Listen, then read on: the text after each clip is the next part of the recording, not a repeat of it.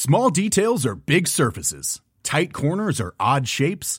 Flat, rounded, textured, or tall. Whatever your next project, there's a spray paint pattern that's just right. Because Rust new Custom Spray 5 in 1 gives you control with five different spray patterns. So you can tackle nooks, crannies, edges, and curves without worrying about drips, runs, uneven coverage, or anything else. Custom Spray 5 in 1. Only from Rust-Oleum Ever catch yourself eating the same flavorless dinner three days in a row?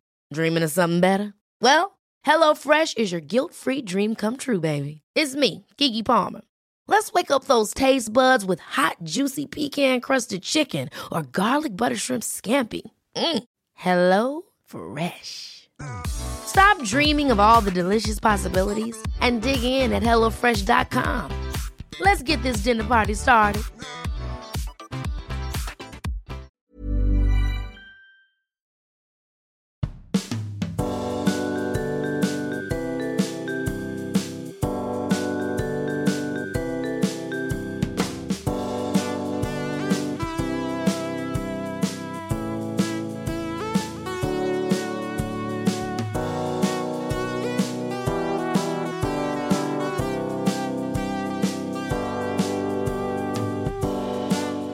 Welcome back to the Moon Under Water. I, John Robbins, am the landlord of this hallowed tavern, and with me is the regular, the lovely Robin Allender, and we are delighted to be joined by novelist Ian Rankin, or should I say Sir Ian Rankin?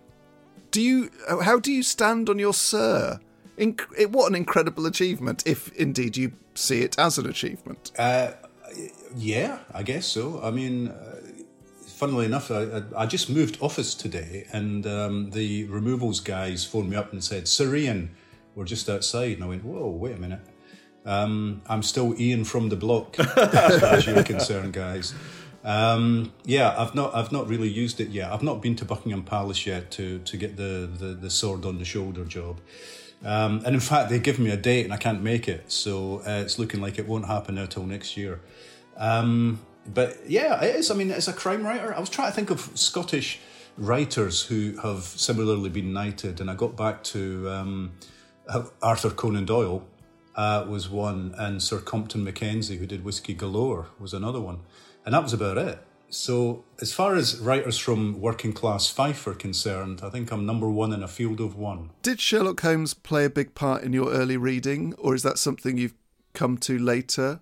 Is is it sort of is it is it naive to assume that all crime writers sort of begin with with Sherlock Holmes? I mean, most do. Most crime writers become crime writers because they've been readers of crime fiction, and that will often include Agatha Christie and Conan Doyle and, and all the all the usual suspects.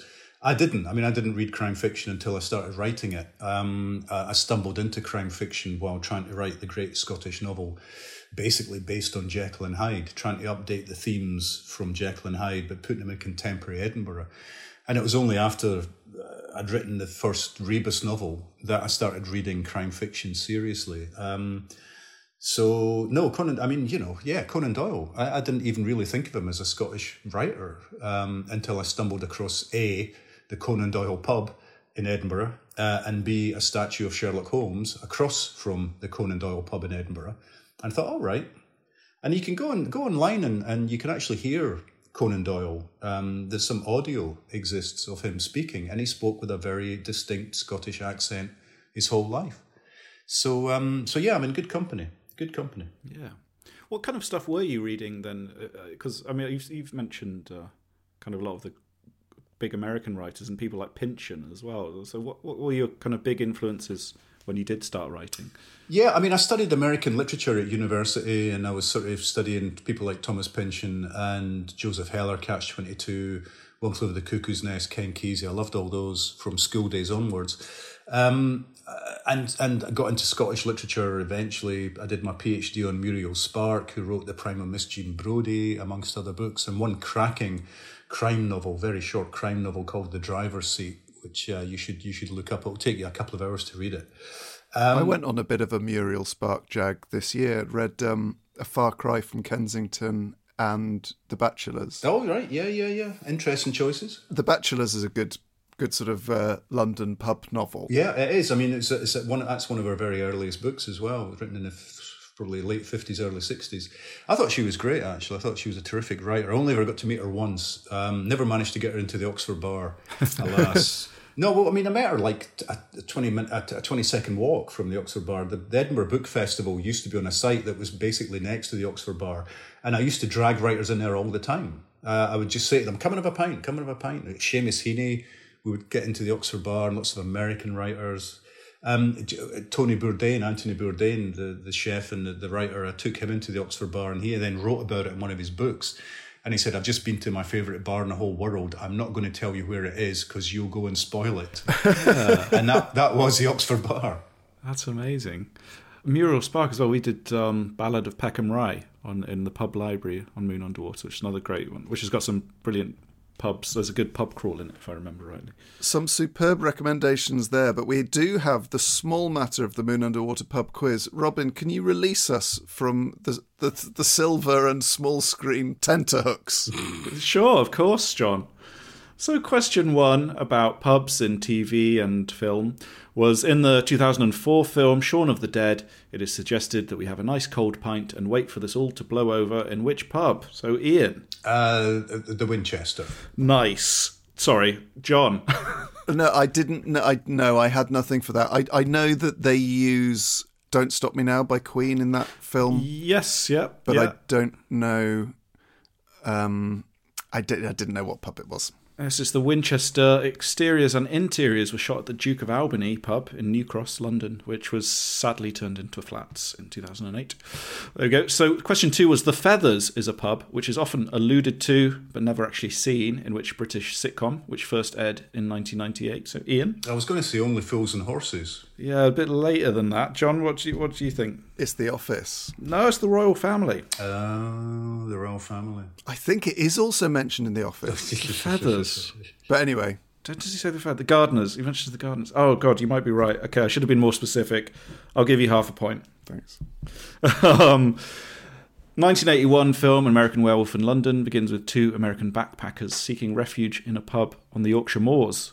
What is the suitably bloody name of the pub, Ian? Well, I was going to say something like the Full Moon. Mm. Um, I mean, I remember the fi- I remember the film really well, and I remember the scene. I just don't remember that pub sign. Uh, the, the the wolf, uh, the the the the, lic- the lycanthrope, the howling, uh, the full moon. These are really there's a great these are good guesses and all excellent pub names. But uh, no, go on. I've no idea. John, do you know? The big dead idiot. It's the slaughtered lamb. Oh, the slaughtered lamb, uh, which also which was uh, interior scenes were filmed in the Black Swan in Surrey, and fe- that scene features a very young Rik Mayall, which is, is really uh, yeah yeah. Huh. It's an excellent film. Uh, question four was episode of which 80s sitcom features Madness performing House of Fun in a pub called the Kebab and Calculator. Ian, is it the Young Ones? Ian saying young ones, John? Uh, yeah, I was saying young ones too. It is the young ones, and that, of course, is a, a Bristol. Well, a lot of the exteriors were, were, filmed in Bristol, and that's the Westbury Park Tavern, or as we knew it at the time, the Cock of the North, which is quite a weird name for a pub. But yeah, it's still a still a nice pub. It's got a picture of um, the young ones inside it as well. And uh, the last question was: you might order a pint of numbers in the Two Brewers pub, in which British sitcom which first aired in 2014, which is one of my favourite TV programs. Ian? No idea. John? I got, I, I, I got nothing, man. Do you want a clue? Yeah, go on then. Uh, Mac- Mackenzie Crook. oh, the Detectorists. Detectorists, yes, yeah. Never, never seen it. Never seen it. Oh wow! Oh, you've got a treat in store. Yeah. It's absolutely brilliant. I'm yeah. too busy in the pub to watch any TV. yeah, this is this is this is unfair.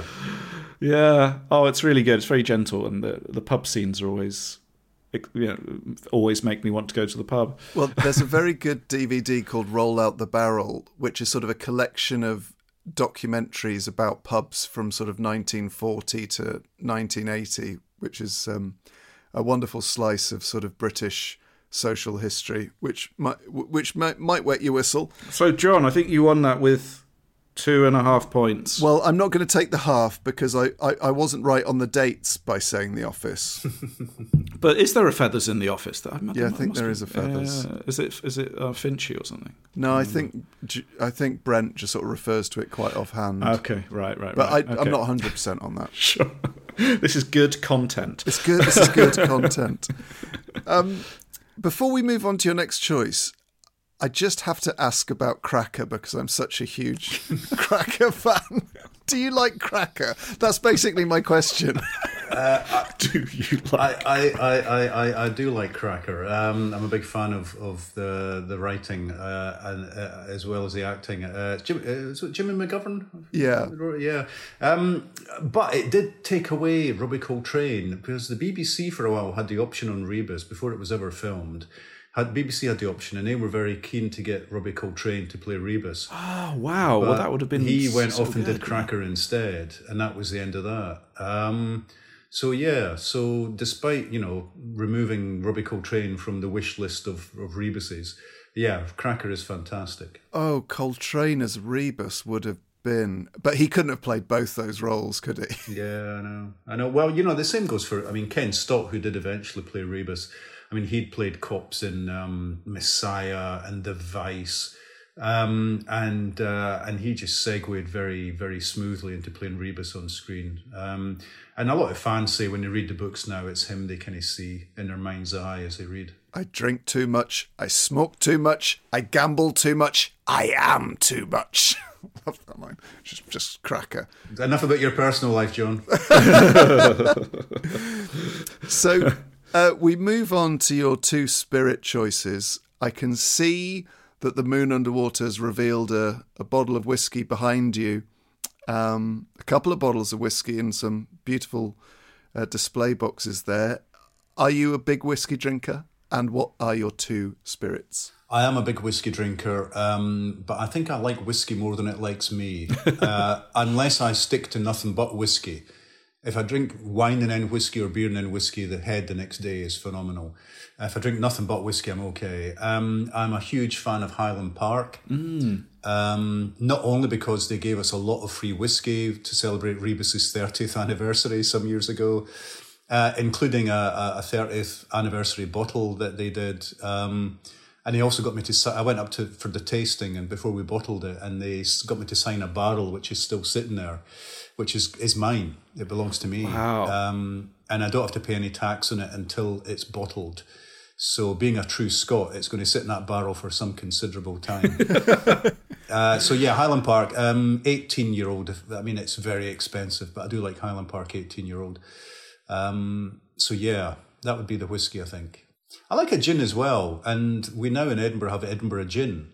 Um, and Edinburgh gin is, is very delicious. So, you know, to be patriotic, I might have to include Edinburgh gin. Is that what we get? We get two different spirits. So you get, I can have a whiskey and a gin. Yeah, and it Edinburgh really does have not just gin, but it there's a really good Edinburgh rum Oh, really? called I think called Dark Dark Matters. Oh, okay. Yeah, I think I vaguely heard of that. I've only just started drinking rum. I um, I, I, I had this holiday in Saint Lucia in January, and I was drinking Saint Lucia rum. There's actually a bottle of it back here, um, Chairman's Reserve, which is the Saint Lucia rum.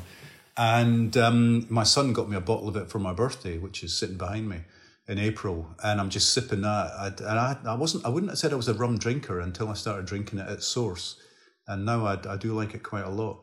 Uh, it seems to me like a kind of winter drink. You know, you want it sitting by a roaring fire uh, in a kind of warmed glass, big balloon glass, and then you get the full effect. Do you have water in your whiskey or ice or or neat? Um, I usually start off neat and then put a little bit of water in, just a dribble, a merest dribble of water, just to open it up. Especially with a malt, it opens up the flavours. If you're having a Laphroaig or a Lagavulin, one of the big, heavy, peaty Islay malts, you really need some water in it just to open it up, because otherwise it's like fire.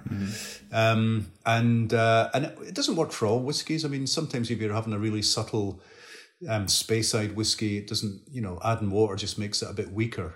It doesn't really open up the flavours, but it does definitely open up the flavours for a Talisker, a, a a Lagavulin, a Caol Ila, all those big earthy, peaty, um, seaweedy West Coast whiskies. I am a big fan. I absolutely adore, and I know Robin's a fan of the little whiskey taps you get in Edinburgh pubs. I'm I'm assuming most Scottish pubs, but those little brass taps either end of the bar, perhaps with a little porcelain jug next to them. That's so cool. Makes me wish I could drink whiskey. Yeah, I, I, think I think listeners listeners are now going. Wait a minute, whiskey taps? You just pour the tap and whiskey comes out. no, what you're referring to is a water tap.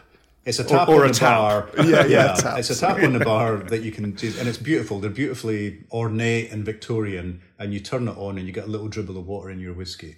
I mean, I was a big fan of the old-fashioned pubs where, and until recently, some of them still did it here, where um, you would get mixers were free. Really? So if you went if you went for any kind of spirit, if you went for a vodka or a, or a gin or something, there'd be bottles of lime juice, bottles of there'd be Irn-Bru, lemonade, you name it, just sitting on the bar and just helped yourself to a splash. And that's all died out now, I think, for you know, for profit reasons. Um, uh, but and it, and they, they still don't charge you for the water, which is quite nice. When you add a little bit of water to your whiskey, you still don't get charged for it. But you know, with water prices the way they are, Yeah, yeah. who knows? What's that thing? I think it's in Knots and Crosses where you're talking about some pubs being serving different measurements, like Gil- Gills pubs. gills, gills, gills. It's um, it's a, a, a quarter gill. You used to get these different sizes of, of, of measure of spirit, and a quarter gill was a, was a was a sizable one. So if you went into it, some bars went for quarter gills and some went for a lesser amount.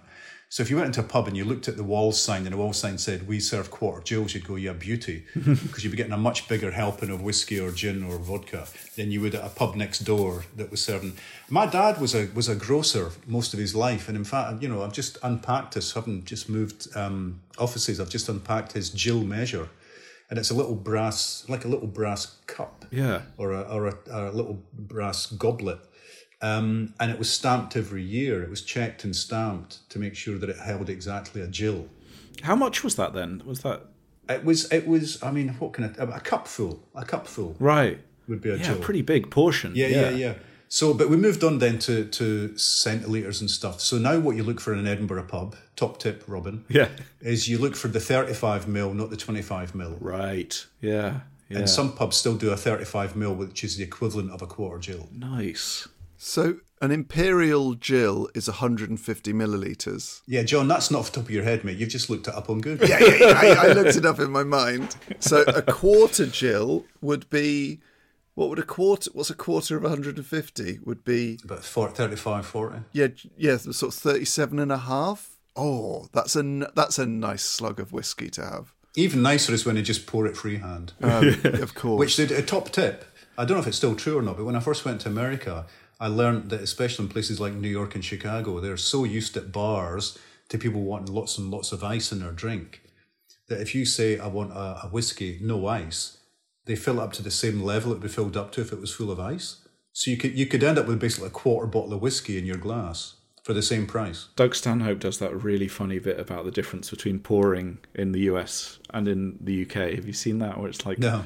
A free pour in the US, but then it's like a scientist comes out from behind the bar and pours you this tiny measurement in the UK kind of thing. It's just very funny. I really struggled in New York because I was drinking a lot of rum at the time.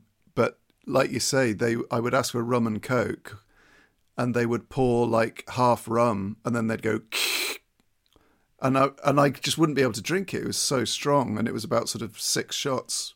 But you know, nice problem to have. And until you wake up three days later in Singapore with a tattoo and a, a full beard. So you you said that you can't drink. Uh, you can't drink and write. Can you write on a hangover? Oh yeah, Okay. Obvious, obviously. Talking, Obs. talking from experience. Yeah, um, if I couldn't, I'd be in big trouble. I'll tell you. Uh, yeah, yeah, no, and sometimes some scenes are, are better for it. I'll tell you because you're a bit more um, introspective, shall we say? Uh, but yeah, a little bit of the, the sort of the shame and doubt and self-loathing in your characters. there you go. We must now expand our minds. I mean, we're we're talking to one of the great writers of our era, but Robin, please put another tome into the Moon Under Water Pub Library. Oh,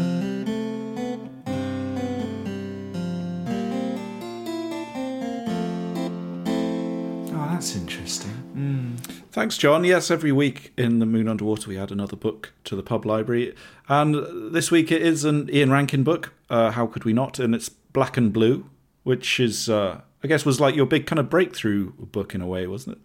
It's kind of the, the first kind of big seller kind of thing. Yeah, I mean, it didn't it didn't sell brilliantly, but it was the first book to get recognised. It won the Gold Dagger Award for the best crime novel published in the UK that year, and as a result of that, the books did take off. Yeah, so it was it was a big step for me. Nice. And this this is I'm going to just read a small passage if that's okay, and it's um it's a nice description of the Oxford Bar. But I was wondering, do you have any rough idea how many pubs, Edinburgh pubs, you have included in your in your novels, or, or and, and how many kind of, or you know, are there any ones that you haven't featured that you kind of want to feature or something like that? Yeah, I mean, the, thing is, it's Rebus, right? And there's pubs that Rebus would not go into that I might go into. So Right, it's right. to make sure that it's his taste in bars, which means a lot of pubs have to be ruled out. Um, uh, so there's, but he, there's probably been at least a dozen mentioned. One was mentioned. Um, Kay's Bar was mentioned because the guy paid a charity. Uh, for Rebus to go there instead of the Oxford Bar in one book. the owner, the owner of the Kay's of Kay's Bar, paid for Rebus to go there. Has Rebus ever been to the Dagda? No, and neither has his creator until recently. Oh, so really? uh, yeah. So although I mean, I, w- I went in that night to meet a friend of mine, Andrew O'Neill, who's a comedian, uh, and then th- there were you guys doing a live podcast from it. Um, and although it's only a five minute walk from where I live, I'd never been in it before. I'd walked past it, but I'd never been in it. We believe it to be the greatest pub on earth. Extraordinary. It holds a special place for us. I, yeah, I did because I did kind of feel sorry for you in a way because like I felt like you'd come in there to go for a quiet drink and then we just finished the podcast and it was just like The place was heaving. yeah, but yeah, it was great. Oh yeah, great. Well, here's hoping Rebus visits the Dagda, and so I'll just read this little extract from Black and Blue, and it also fe- features rum, which we were just talking about. So there we go.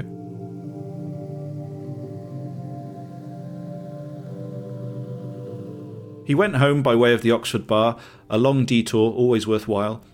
The gantry and optics had a quietly hypnotic effect, the only possible explanation as to why the regulars could stand and stare at them for hours at a stretch.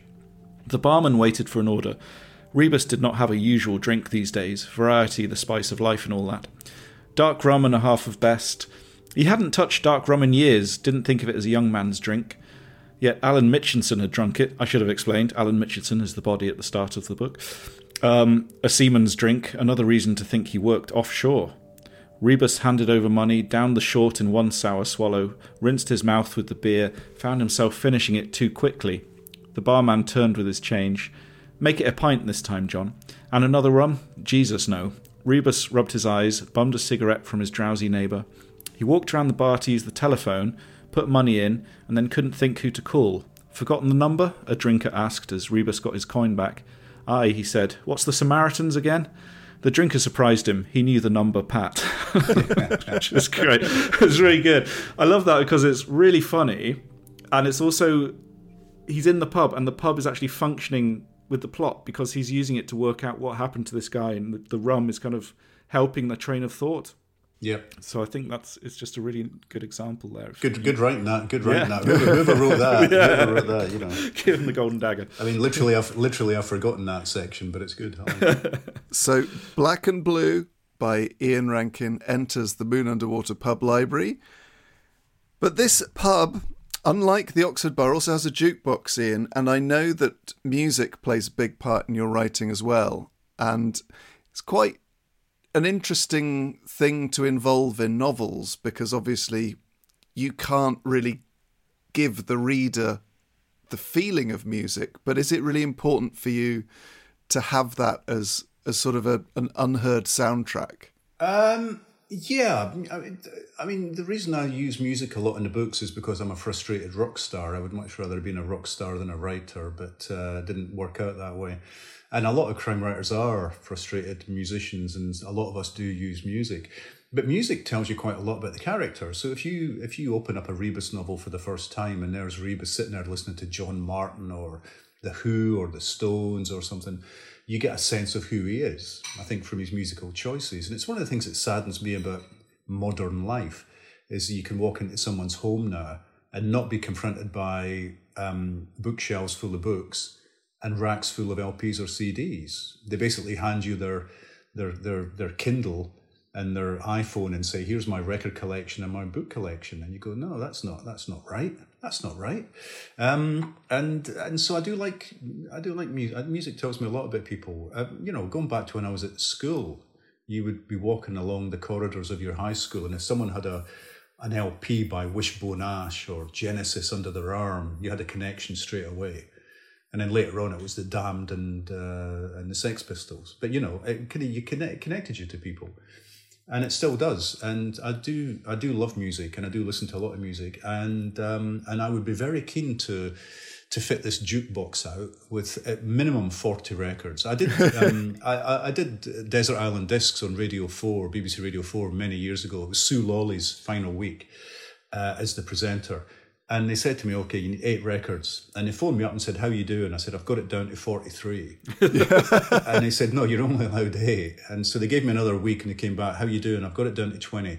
No, really, you can only have eight. It was the hardest thing I've ever had to do was to try and get this whittled down to eight records. Well, we're going to push you a little bit further than that because we're going to ask for one album that you would like to hear when you walked into a pub, if the pub had to have music, don't worry, you don't have to have music in your dream pub, but what what would be your sort of perfect pub soundtrack album? If I walked in and they were playing the Rolling Stones' Let It Bleed, I would know I was in a good place. So, I mean, that's an album I first heard when I was 11 years old. Uh, and I've been listening, so I've been listening to it now for 50 years. God, that must have blown your mind. You know what? I hated it when I first heard it. It really? was my um, yeah, my older sister, her boyfriend bought it. It cost him one pound nineteen and eleven pence, and I remember that because there was a sticker on the front to that effect. And I was into T Rex and Slade, you know, and I listened to this and thought this is rubbish. Um, but it got beneath my skin, and when I arrived at Edinburgh University, aged eighteen, I went into a record shop and purchased it um, and it's been a part of my life ever since. And it's one of those records that when I, you know, if I ever move home and set up the hi fi system, it's one of the first records on the turntable because it lets me know if I'm in a good place or not. Well, it's a superb addition. Um, I, I, I grew up to be a, quite a big Queen fan, and um, I remember first hearing the Miracle album advertised on TV when I was about seven, and absolutely thought it was the worst thing I'd ever heard. I mean, it is actually my least favourite Queen album, so that has sort of um, stuck around.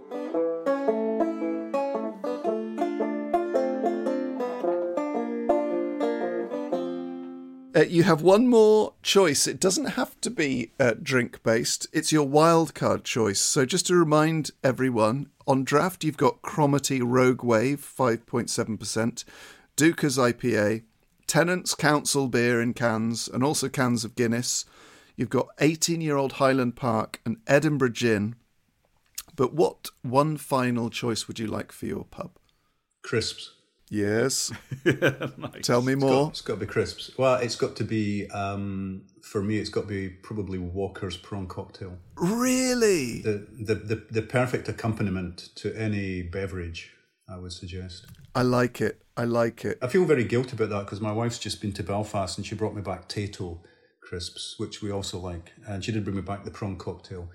But on a regular basis, I cannot get access to those. I can only get access to Walkers. Uh, and it's the crisp of champions, I think. What is the great ah, Scottish crisp brand? Mac- Um, Mackie's. Yes, You get Mackie's haggis flavour. they're really good. Yeah. yeah, Mackie's yeah. pickled onion played a much bigger part in my Edinburgh Festival this year than I was intending. Every time I moved room in my flat, just pacing around, there was a bag of Mackie's pickled onion that I would just sort of absent mindedly eat from. They are Yeah, delicious. I used to love the haggis ones. Tayto's pickled onion um, are superb as well. Oh, I'm a big fan of Tayto's bacon crisps, but there's I I just was followed on Instagram by uh, I want to get it. I think it's Pints and Crisps, It's an Instagram account of just pairing crisps with with different beers.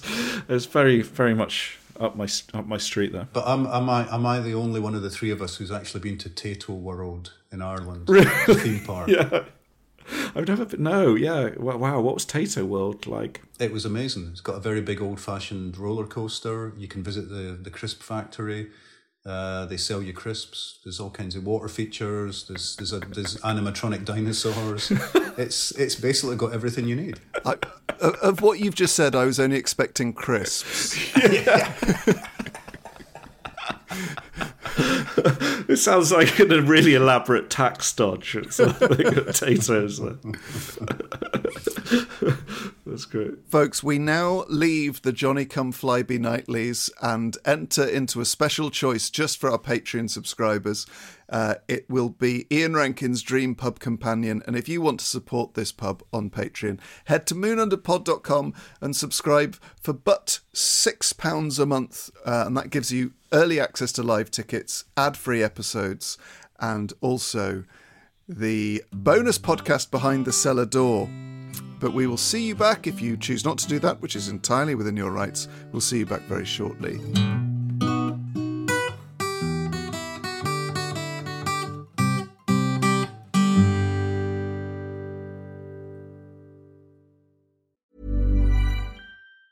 Hey, it's Ryan Reynolds, and I'm here with Keith, co star of my upcoming film, If, only in theaters, May 17th. Do you want to tell people the big news? All right, I'll do it. Sign up now and you'll get unlimited for $15 a month in six months of Paramount Plus Essential Plan on us. Mintmobile.com slash switch. Upfront payment of $45 equivalent to $15 per month. Unlimited over 40 gigabytes per month. Face lower speeds. Videos at 480p. Active Mint customers by 531.24 get six months of Paramount Plus Essential Plan. Auto renews after six months. Offer ends May 31st, 2024. Separate Paramount Plus registration required. Terms and conditions apply if rated PG. Hold up. What was that? Boring. No flavor. That was as bad as those leftovers you ate all week. Keke Palmer here, and it's time to say hello to something fresh and guilt-free. Hello Fresh. Jazz up dinner with pecan-crusted chicken or garlic butter shrimp scampi. Now that's music to my mouth. Hello Fresh. Let's get this dinner party started. Discover all the delicious possibilities at hellofresh.com. There's never been a faster or easier way to start your weight loss journey than with PlushCare. PlushCare accepts most insurance plans and gives you online access to board-certified physicians who can prescribe FDA-approved weight loss medications like Wegovy and Zepbound for those who qualify. Take charge of your health and speak with a board-certified physician about a weight loss plan that's right for you. Get started today at plushcare.com slash weight loss. That's plushcare.com slash weight loss. plushcare.com slash weight loss.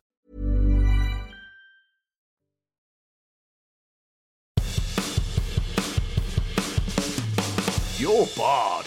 Well, we are now returned to our Johnny Come Fly Be Nightlies. We've we've heard all about Ian Rankin's Dream Pub Companion. You know what to do if you want to hear it too.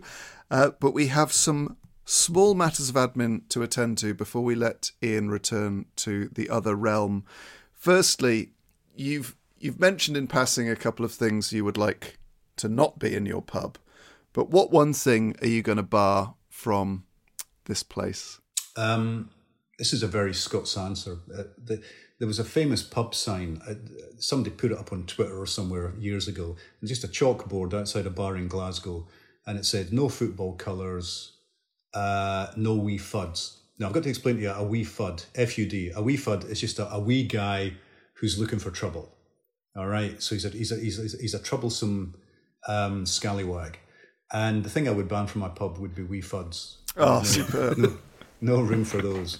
And they tend to be they tend to be you know, you wee guys with a chip on the shoulder, and they're they're quick to ignite, um, and they're daft. They they'll believe in any conspiracy theory theory you want to throw at them, and we call them wee fuds. That's a great thing Fud's to bar. That, that person who's just got that energy Yeah. that you don't want to be anywhere around just because you know it's not going to end well for someone. What's the What's the difference between a fud and a bam pot?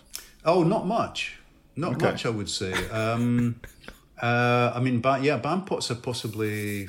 I mean, they're they're they're thick. Bam pots are thick. Wee fuds might not be necessarily thick, um, but but they will be. They, they they they won't be pleasant people to be around. So would would Begbie be an example of a the ultimate sort of wee fud? Absolutely. He'd, he'd, well, he's a bam pot. He's definitely a bam pot. Is he a wee fud or not? I don't know. He's possibly got a bit too much charisma to be a wee fud. Yeah. This is great. Nobody expected to get a linguistics lesson. No, I love it. uh, while they were in this pub. That's really good. No wee fuds. Hurry up, please. It's time. We do need uh, a name for this place so that you can uh, have it signed, sealed, and delivered to you to take with wherever you need it the most. What are you going to call this pub? Um, probably call it the Caledonian anti-syzygy. Right, we're going to need another linguistics lesson. I'm going to I'm going to tell you how to spell that. Yeah. So John, so Caledonian you're okay with, right? You Yeah. Can spell Caledonian. Anti-syzygy is A N T I Yeah. S Y Z Y G Y. S Y Z Y G Y. And it's a thing I was taught when I was at university. It's like it's being where being where extremes meet. It's something you find in a lot of Scottish literature. You find a kind of combination of of, of extreme elements. You, a meeting of extreme elements. It's Jekyll and Hyde and stuff like that. It's the ability for one person to contain within them um, disparate, very disparate elements. The Caledonian anti-syzygy. Uh, and I just think if I called it that, then I wouldn't be bothered too much by people trying to text me or phone up uh, because nobody would know how to say it, pronounce it, or spell it. So I could sit happily without anybody trying to make bookings by email or text because nobody would have a clue how to get to or refer to the Caledonian anti-syzygy. Also, it sort of acts as its own doorman. Doesn't it just? Yeah, A certain kind of person is not going to come into that bar. yeah. you get a lot of Scrabble fans. You won't get you won't get too many wee fuds coming in. No, no.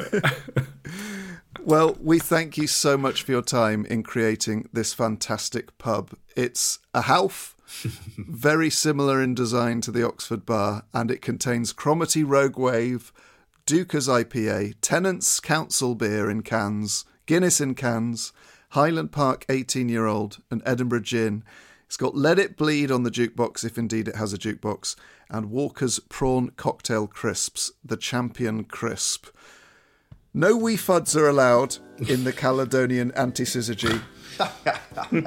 so uh, fare thee well and uh, best of luck with the next book. And uh, we can't wait to, to hear more about Rebus, more about Edinburgh, and perhaps maybe he's going to go to the Dagda. We just don't know. Yeah, and I'm terrified now because you know writers like uh, football players buying a pub could be could spell disaster for me. Are you buying a pub? I'm buying your pub. I'm buying the An- Caledonian anti-syzygy. Oh, fantastic.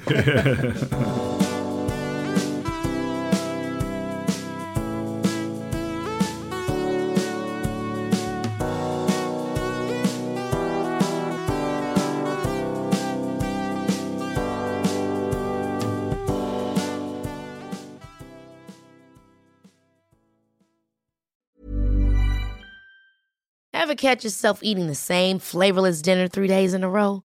Dreaming of something better? Well, HelloFresh is your guilt-free dream come true, baby. It's me, Keke Palmer. Let's wake up those taste buds with hot, juicy pecan-crusted chicken or garlic butter shrimp scampi. Mm. Hello Fresh. Stop dreaming of all the delicious possibilities and dig in at HelloFresh.com. Let's get this dinner party started. Hello, it's William and Jordan here from Help, I Sexted My Boss. And on Tuesday, our show at the London Palladium will be streamed live into cinemas. So if you want an evening full of laughs and outrageous problems and dilemmas, then come along and join us on the big screen. Help I Sexted My Boss Live is showing everywhere and everyone's welcome. Go to sextedmyboss.com slash cinema to get your tickets now. That's sextedmyboss.com slash cinema.